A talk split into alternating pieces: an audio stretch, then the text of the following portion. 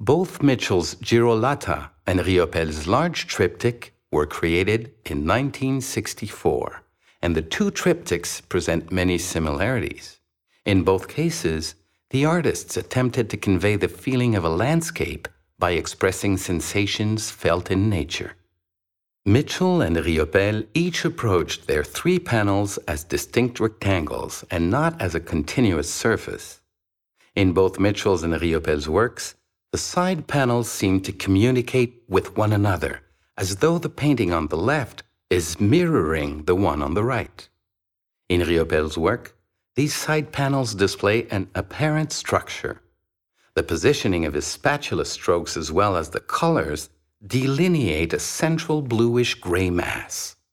In Mitchell's work, the colored rectangular areas in the right panel are arranged so as to counter the shapes in the left panel.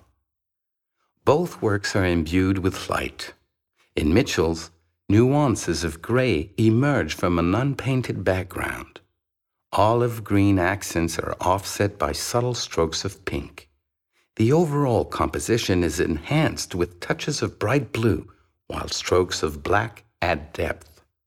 In Riopelle's work, the white of the panels has largely been modified by shades of yellow. The darker lower parts of the side panels are dense with a variety of burgundy reds, greens, as well as aqua and navy blues. The central panel has been subjected to a more sinuous approach, and while there is a strong presence of color, the luminosity of white remains predominant.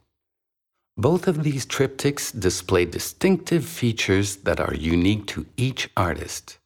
We may observe Mitchell's sensitive and poetic gestures in contrast with Riopelle's more visceral spatula strokes. These works represent the peak of the two artists' convergence of style, and they are best exhibited together. When displayed face-to-face, a dialogue develops between the two and a sense of harmony is achieved. Moreover, they are both conserved in the same permanent collection in Washington.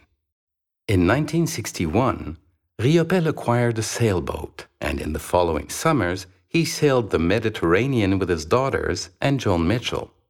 These outings, and in particular a trip to the Gulf of Girolata in Corsica, were a source of inspiration for Mitchell. An art critic once said, when speaking of Girolata, that it was reminiscent of the village's creviced rock cliffs. Mitchell did not agree with this interpretation and explained that she did not wish to portray a landscape, but to transpose to the canvas the effects of the complex sensations tied to her memories of her time with Riopelle on the sunny Corsican coast.